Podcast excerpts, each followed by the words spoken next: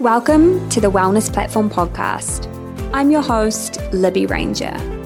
In each episode, I hope to inspire you to find balance, happiness, and health so that you can flourish in all areas of your life. I'm a wellness coach and presenter, passionate about mind body connection. Let's motivate you to become the best version of yourself.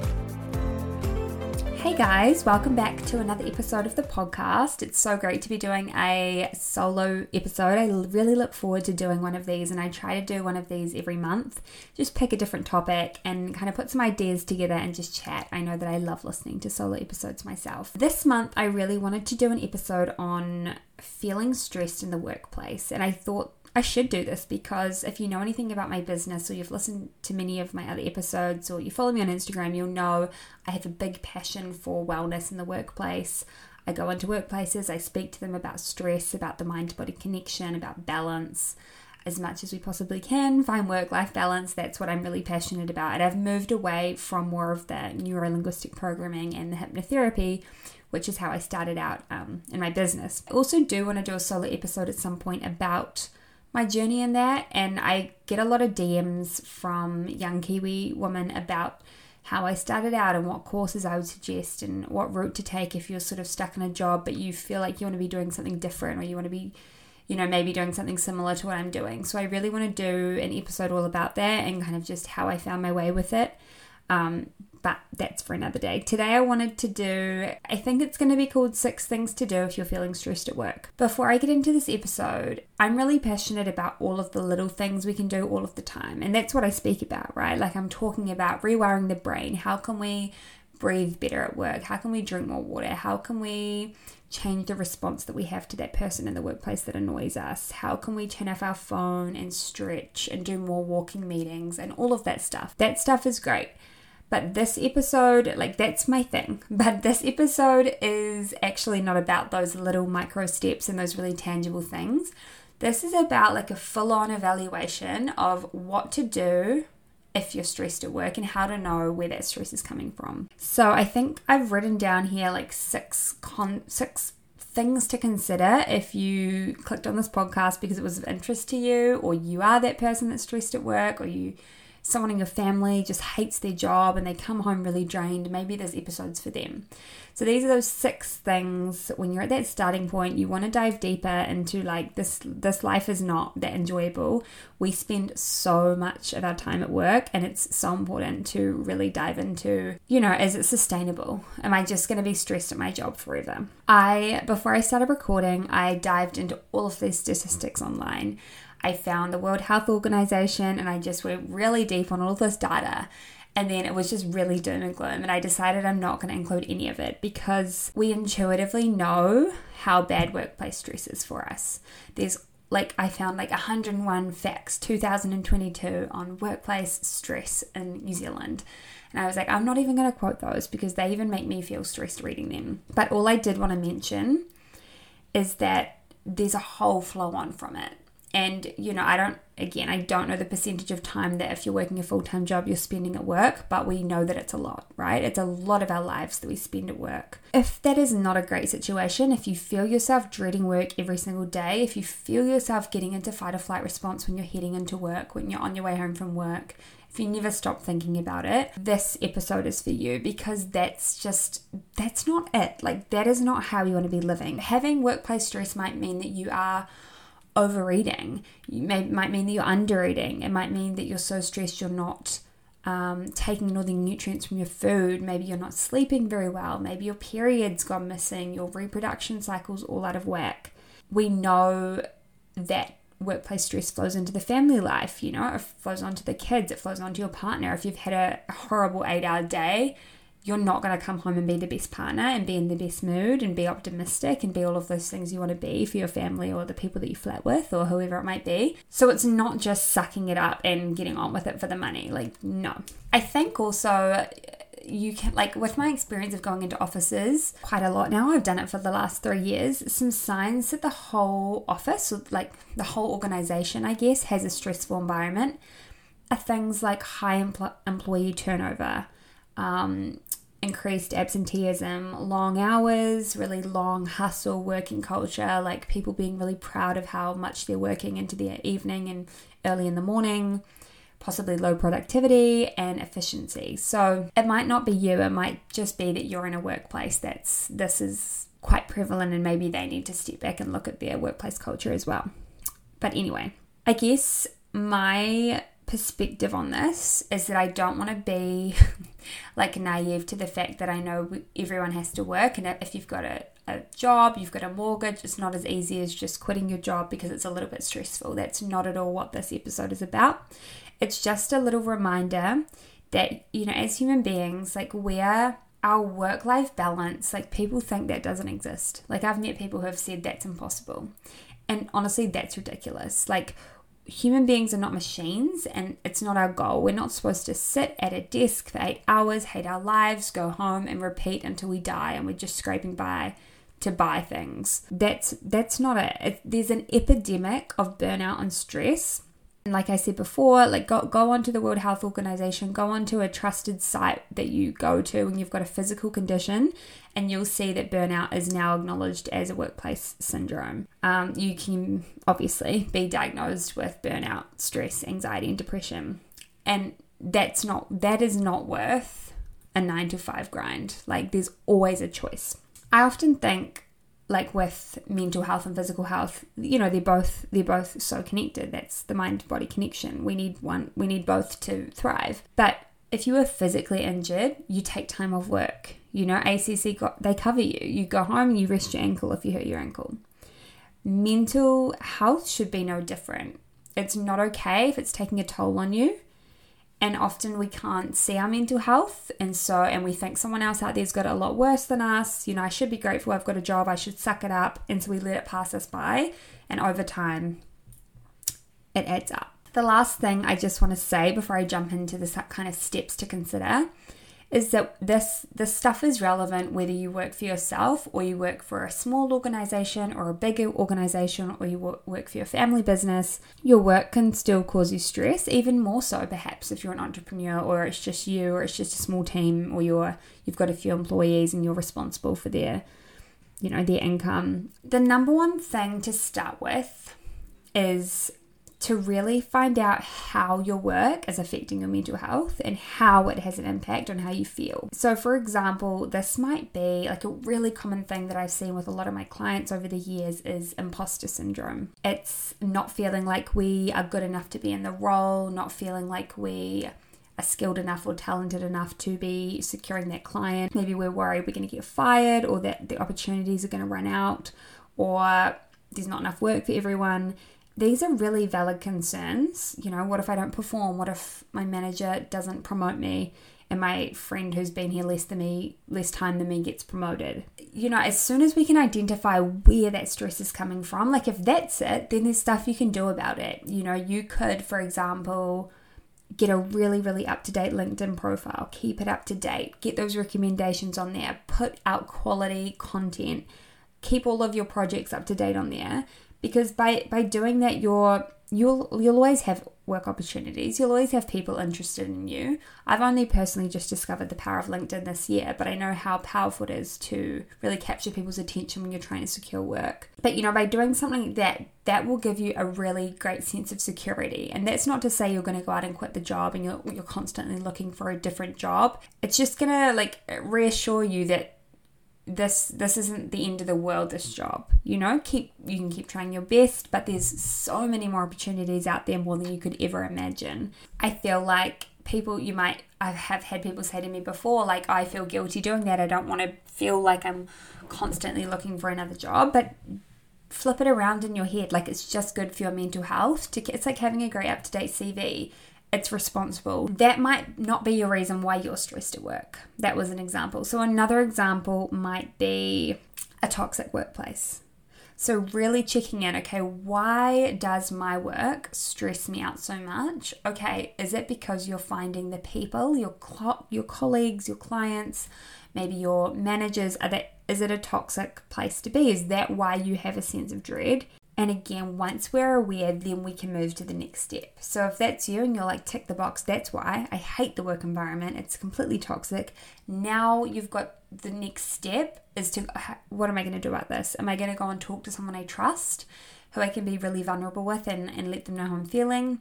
Or is this a decision I'm going to make to protect my energy? And actually, I don't see this changing in the future. This is the company culture. I am going to start looking for a new job. Or are you, you know, in an office with someone who you just don't think you're ever going to get along? Can you be proactive about that? So, this is like, okay, what is my underlying stress? What is the reason I dread it? And what is the next step I can do if I want to be, you know, if I want to take action? You can't find a solution if you're not aware of why you're stressed. Also, really important to remember that there is a really big difference between good and bad stress. So, you know, not all stress is bad and not all stress can or should be avoided. Good stress motivates you. It's when you've got those deadlines, you've got tests, exams, you're being asked to speak in front of people. These are those really good situations that are going to create enough stress for you to be able to get through it and do well that's what that we need those. We need to get that surge of stress to get us out of bed in the morning. Good stress tends to be short term can even enhance and improve our brain function. And when this pressure is on we will perform. Okay the stress i'm talking about is that long term chronic underlying stress where you just feel like tired and wired and you feel like your body's in fight or flight to some degree all of the time or a lot of the time. That is when you we've got to reevaluate okay where's that stress coming from? My second thing that I would suggest for a stressful work situation is to take time off. And there's, again, there's a whole bunch of statistics to show us that people, um, these ones were specific to New Zealand and Australia, do not take their time off, they don't book in their vacation. And I'm sure that's probably got a little bit to do with the last few years with COVID. People haven't been taking, you know, week to two week vacations in the middle of the year. Quite often it's because they're stressed, they're too stressed about work to leave work for a two week holiday. What I would say to that is it will continue. Like your work will survive and you'll be able to go on a holiday and switch off your phone and come back. It might feel like you can't, but you can. You know, it, it's again, it's like what price? Maybe you do get a little bit behind, maybe you miss a couple of meetings, but does that mean you have this amazing 10 days with your family, fully de stress, you sleep well, you come back to the office re energized, you're going to come back more productive, you're going to come back more relaxed, you're going to come back with fresh perspective, new ideas, that fresh creative mind? There's no reason why you shouldn't go, only reasons why you should, but we're so conditioned to be these go go go robots that actually taking a vacation is seen as like it's not the thing to do. It's more cool to hustle through and work. And we need to like step back and undo that. I think also like you know again a two week holiday it might be the sort of thing that happens once a year. And that's all very well. It will probably be a great chance to rest and rejuvenate. But you can also, I've been into a lot of workplaces where they're really about people taking personal responsibility. So, what I mean by that is they might say, We are more than happy for our staff to take an afternoon off to go and get their blonde hair done, and we don't. We don't need them to ask us. We don't need them to take that as a mental health day. We just need them to know that, you know, when they need that, they can take it. And so it might even be like you know, a discussion you need to have at your workplace because so many offices I've been into, they've actually said, you know, we we fully support that. Like if our staff want to go home at 3 p.m. because they need to just like lie on the couch and relax, we would rather they do that than they push through, push through, push through, don't take any vacations, are like these really stoic work hustlers and then they crash and burn. And that's when we pay the price and they pay the price and everyone pays the price. So take time off, embrace it, and know that actually the smartest, most successful people take a lot of rest because it makes them better, it makes them more sharp, it makes them more creative. Number three is I have written down do a life audit. And what I mean by that is to really go deep and ask yourself is it really your work? Like you clicked on this podcast, maybe you're just listening out of interest, but you know, you're thinking about work. Is it really your work that is your stress, or is it your lack of sleep? Is it your sloppy sleep schedule that you're keeping? Is it the way that you're eating? You know, are you not eating foods that are giving you lots of energy and vitality? Um, perhaps are you binge drinking too much on the weekends and having these big benders and then coming into work on Monday and absolutely hating it? Everything feels like a drag, and so you blame the work. Is it your relationship that's weighing on you heavily? Like, quite often work is the quickest thing to blame. You know, again, it's like where we spend 40 hours a week sometimes. In this scenario, it's like you actually have to identify what is it because how can and how can you improve, adjust or edit so that you're no longer feeling that way. And if you're not sure, if you're not sure is it work or is it just my lifestyle?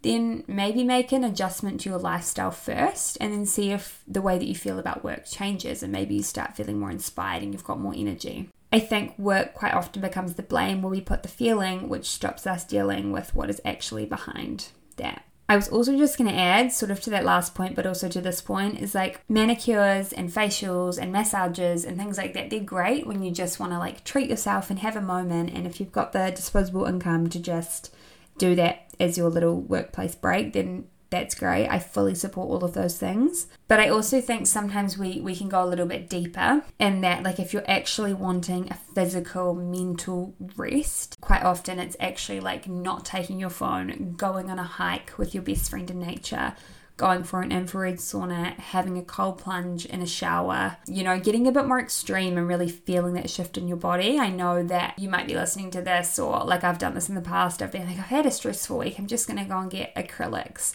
and then you sort of sit there on your phone in a loud studio with music videos on, mindlessly chatting, and it's like that's not a break. That's just a treat to smooth over how you're feeling, but it's not actually going to shift something at like a physical level. Just food for thought. Okay, number four is a good one. I love this one. So, number four is to become an ambassador for mental health in your workplace. Join the health committee, join the wellness committee. If there's not one, start one again, I go into companies and workplaces, and it's like I'm going to say 75% of the time, it's someone who has seen what I do, or I'm sorry, I'm not just talking about me, but like other wellness workplace presentations. It's often someone who's seen it, who's not necessarily in an HR or a P&C role, or in a leadership role, but it's like actually our workplace needs this. You know, I'm a worker, I'm one of a hundred, but our workplace needs this. I'm going to put it forward. And I just think, like, I always just love, like, when I'm like, How did you hear about me? And they're like, Oh, our receptionist mentioned it. It's the best feeling because that person has been the catalyst people inside the company can actually advocate for their mental health. So say you're you're listening and you're like, okay, yeah, my workplace is really toxic. We have nothing to do with wellness. We have no mental health check-ins. We have no life audits. We have no speakers and no one coming in to inspire us or reflect on our personal lives and our personal stress. Like maybe it's maybe you could do it and maybe you could be the catalyst and start that like maybe you could put some ideas forward what do you want do you want your workplace to do work group fitness sessions or do you want them to provide more healthy options in the cafeteria or do you want them to get more expert psychologists and teachers and speakers in like sometimes you know you can be that person and you might actually start what can start to shift into a really great workplace wellness culture. Some ideas that I've seen people have before is like meditation Mondays. So, you know, you might not be a meditation teacher, but you might just be like, Guys, every Monday at 9 a.m., I'm going to run us through a 10 minute meditation that I found online. You know, getting into those little those habits, like you can become the person that champions that in your workplace. I've done wellness talks with wines on a Friday. That's always fun. You might not actually know what could be possible. And number five is oldie but a goodie is to establish boundaries. So this one is kind of like, and what I'm talking about here is workload. I know that's probably again sometimes easier said than done, but again, if you've never spoken to a manager and told them, you know, I've got six really massive tasks that I'm working on right now, what's my priority? They might go, oh, hey, Libby, actually, the one you're working on right now isn't your biggest priority. You should work on this one.